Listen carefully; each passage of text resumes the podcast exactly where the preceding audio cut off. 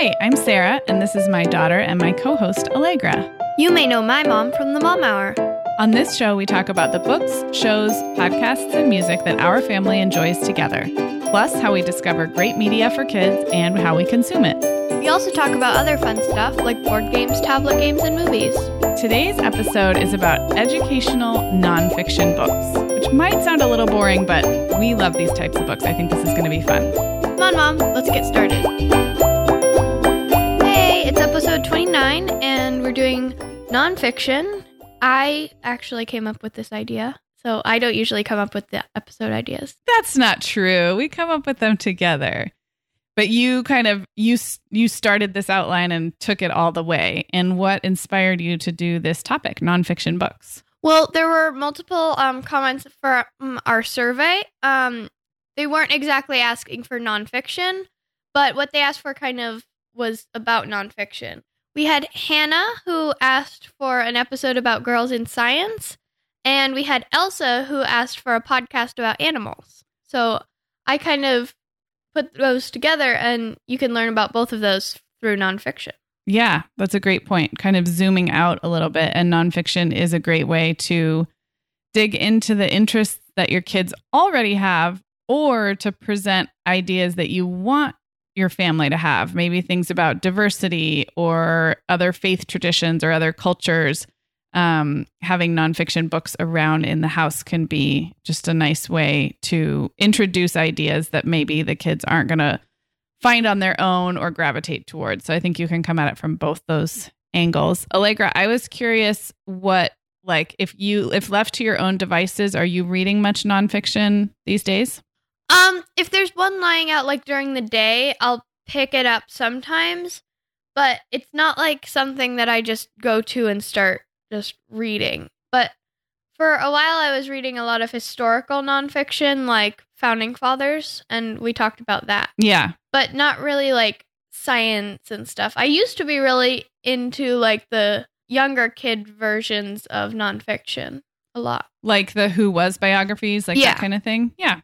Yeah. Well, we're going to talk through, I would say what we have today is not so much a book list, but more different ways to bring nonfiction books into your home and maybe different reasons. So we have kind of a few a few thoughts. So to our listeners who had the idea about an episode about animal books or girls in science, um, I think that's a great place to start because finding something that your child is interested in and then um, bringing home books from the library or your local bookstore about that topic is a great way to get nonfiction books into the house. And we've talked actually on this show, we did an episode about biographies, which is, you know, of course, a, a subset of nonfiction. Um, and so there's lots of there's lots of different series for young kids um, that can kind of help you dive into some of those interests. Um, but one of the things that we've always liked is nonfiction stories that are presented more like a beautiful picture book. And um, there's quite a few of these. I'll mention a couple that we really like. But what I mean is, it's something that you might find in the picture book section, beautifully illustrated, um, told like a story um, for young children and and elementary school age children. But but the story being told is true. So that's a little different, Allegra, than like the books of facts that we were talking about, and those Yeah. are fun too. But this would be more um, kind of bridging the gap between a picture book or a storybook and nonfiction. And there's so many good ones. So our friend, the children's author Emma Smith, who listens to this show and also listens to the Mom Hour, we had a book of hers called Journey, which is about the one of the first wolves that made it across from the Oregon border to the California border when they were trying to intro- reintroduce um, wolves into California. So it's a true story from kind of the animal world, natural world, told in the form of a beautiful picture book. And we actually had that book and loved it before we knew Emma. And then we met Emma, and now we know the author. And Emma has several books that I would put in this category of um, true stories, often about animals. I also love the one called Odin, which is about a Labrador who saved um, some livestock during the California wildfires. And then what's cool about books like this is often in the back there are more facts and um, you know information about whatever you've been reading. So I think it just helps kind of normalize reading nonfiction, but in that very accessible picture book way. Um, I'll mention one more. Violet loves a book called Raise Your Hand by Alice Paul Tapper. Alice is uh, when she was 11 when she helped write the book, and it is put together with the Girl Scouts.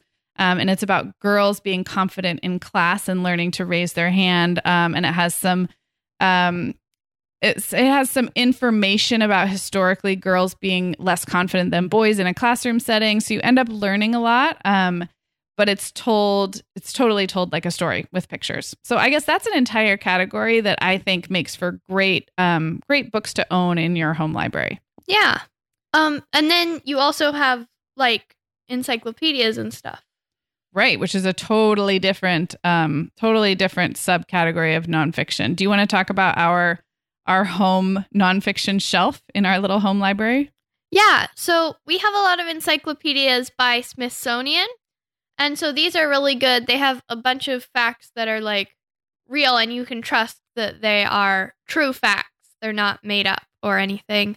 So they have ones on lots of different categories. I think one's called animals, one's called dinosaurs, and they're just really they're thick and they have they go through each species and things like that. And so those are really cool. yeah And Reed likes those. Reed loves those. They make great gifts. We have so I would say the three brands that we really trust are that Smithsonian line. Um, I just saw my friend Erica Ladd post on Instagram. The Smithsonian has one about botany, like plants, and it looked really, really good too. So we have animal and dinosaur, but the botany one looks really good. So Smithsonian is great. Um, DK, which is another like really reputable brand. Um, I don't even know what that stands for. Do you? I think Nope. it's a British company, but it always has the DK on the spine. Um, Mhm. and then National Geographic, of course, and and there are some others as well. But um, I agree that sticking with the slightly higher quality of those books is worth it. Like you said, Allegra, the the information's really reliable. I also just find that the binding and the pages are higher quality. Um, I think sometimes those types of books you can get some cheap ones, and we we do have some cheap ones too. Um, but that's that's a great way to build a whole collection. Now, here's something about those books: are they light and easy to move around? No, they are not. No, they are not. when you amass several of them, they're big. They'll make your bookshelf like they'll be too big for a shelf in some cases. They'll stick out too far. Um, they're more like a coffee table book style. So I think getting creative about where you keep them or how you store them um, is worth thinking about because we have, I don't know, maybe 50 or something books like that. And we're lucky enough to have a big bookshelf where they all live. But um, it's it's fun to to look at that type of nonfiction as a collection um, and not just one child's interest, but almost building a library. So we really like that. Yeah, and then another one that we like is called 5000 Awesome Facts About Everything. And there are three different ones. And there might even be more than three at this point. hmm Yeah, and they're really good. They're just each page. So each page will have a number of facts. So it could be 25, it could be 75, it could be 100. And then it'll also have a topic. So it'll be like 25 facts about rocket ships or telephones. And the titles are always like 25 facts about telephones to call home about. And then it's really like graphically designed. So you'll have like little bubbles with each fact in it. It has some like pictures, like not drawn pictures, but photos. hmm Um and so they're really cool and they're pretty. Um the each page is really well designed. So it makes it fun to read. Yeah, and and fun to flip through. Um, they make Yeah. great kind of dinner table conversation. Like, hey, did you know? So it's almost like with some of these, we're saying start with your interest and go from there. And with something like five thousand awesome facts about everything, it's almost like start with the facts and then and then just let your interest lead you because there's so many different things in there. I want to add something about kids who are reading independently versus kids who are not. I have found that all of these visual encyclopedia type big nonfiction books are so interesting to look at that um, they capture the attention even of kids who are not yet reading on their own. And then the cool part is the kids get so familiar with the pages. I mean, these are books that they'll just look at, you know, page after page if they're into dinosaurs or into animals. And then lo and behold, a couple years later, they are starting to read independently and they kind of rediscover those same books. and can read the little the little captions and the bubbles and the call out. So I think they um they brid they span that time frame from when kids are just looking at the pictures to when they're actually reading them. Um so that's helpful. Yeah, that makes sense. So the next thing that we are going to talk about is the Who Was, Who Is series, and we love these books. We have so many of them. And so each one takes a historical figure, like a person, who either is still alive or is not alive anymore. That's what the was or is it is. Mm-hmm. So it'll be like who is J.K. Rowling or who was Martin Luther King Jr. And it'll just have those people and it'll go through their lives. It has pictures and it's factual, but it's it's more like a chapter book but it, mm-hmm. it, they're short and easier to read than one of those encyclopedias. That's true. Yeah, they're geared toward young chapter book readers, I would say. Um, and yeah. you can do them as a read aloud or independent um, independently. It's a great way to kind of make biographies accessible. And they also have some that are not about a person, but about a thing or a place. So they've kind of expanded. And yeah, like where is right. And we have heard great things about the Netflix series, but we haven't we kept meaning to watch it, but haven't watched it yet. Mm-hmm. Yeah, um, I heard it's really funny. Yeah, same. I want to mention another thing for younger readers, and we've talked about the big, huge, heavy encyclopedias. So now I'm going to the opposite end of the spectrum. And, you know, Allegra, I don't know what we call these, but I call them like first readers or like early reading paperbacks and they're the ones that are like five by eight inches. They often have the levels like level one level two level three somewhere on there so they might be made by scholastic or one of those. Um, you can get national geographic has a whole bunch and ranger rick makes some so you can get those in fiction form and and you know you can get them in every like tv character superhero um, it's the kind of book that your kids aren't into for very long because as soon as they're reading proficiently, they move on. So it's kind of a short phase. Um, but because they either can't read those books or right.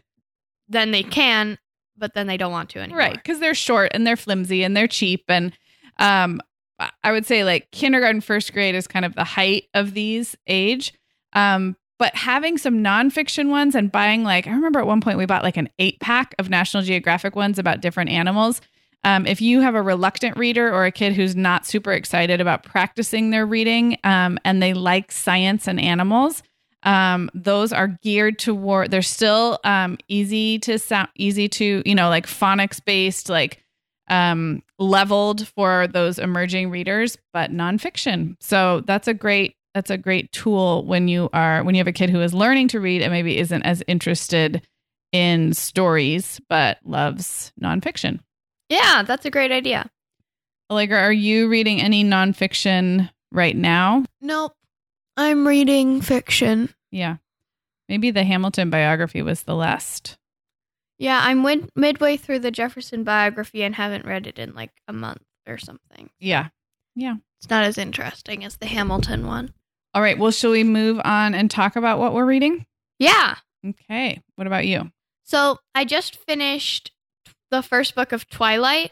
Um, when we were on vacation, mom got that on my Kindle. And so I really liked it and I read it in two nights. um, but right now I am reading This Tender Land, which I said I was going to read, and now I'm halfway through. It is very good. And remind me what that's about. I know it's historical fiction. Not really. Oh. It's more kidding. of like, well, I guess it doesn't take place in the present. It takes place during the time of the Great Depression, but I mean, there's only like glimpses of what it is. It these kids like they escape from uh like an orphanage, I think. Yeah, something like that. And then they are going down the river on a canoe. Hmm. And so along the way they meet people and have adventures. Interesting. Um, well, I am still reading Keep Sharp by Sanjay Gupta um, which is about brain health. I talked about it last episode. Um, I am a little slow going, but I am still really enjoying it. I think it's especially useful for people my age, even though it's kind of about um, what happens to your brain as you get a lot older. But there's a lot, um, a lot of good information in there for people my age. So I do recommend it. So then we always like to share what one of you is reading with your kids or on your own. And we got an email from Helen. Yeah. So Helen's 11 year old just finished reading the Lord of the Rings trilogy and The Hobbit. I remember Reed was going through those too, Mhm. and they're going to watch the movie versions. That's really fun. Um, and then they were doing a read aloud with their six year old, um, doing Charlotte's Web um, by E.B. White. We love Charlotte's Web too. Um, and also, they read The Tale of Despereaux by Kate DiCamillo, which she also enjoyed. Awesome. Yeah, Helen said that she wasn't sure how the six year old would do with the sad ending of Charlotte's Web, um, but she took it in stride and loved everything about the book. I I love reading Charlotte's Web aloud, but I agree it can be hard on sensitive kids. We also love the audiobook version. The audiobook is so good. It's read by the author, so he has this like very gravelly old like 1950s voice. It's fantastic. So Helen herself recently read Homecoming by Yaa Gyasi, who is a Ghanaian American writer, um, and she loved that. She said it's full of pain and brutality, but the writing is engaging and makes it hard to put down. Um, so that sounds like a really good one. We will link that up in the show notes. Um, she does say she'd recommend reading the physical book over listening on audio or reading on a Kindle because the story follows seven generations of two related families. And i was and she said she i was constantly flipping back to the family tree page to remember who was related to who which is exactly one of the reasons i really prefer physical books myself is i am often flipping back or wanting access to something. Um, and if it's a visual i i agree that would be very helpful. So Yeah. so thanks for the email helen. And um, anyone who wants to can send us what you are reading we're hello at kidliteratepodcast.com Well, this was episode 29. The next episode will be episode 30. woo Thank you all for listening. We'll talk to you in two weeks. bye Kid Literate is a production of Life Listened. Our sound engineer is Brian Thomas from Yokai Audio. You can find links to everything we mentioned at kidliteratepodcast.com and be sure to rate, review, and subscribe to the show wherever you listen. Thanks!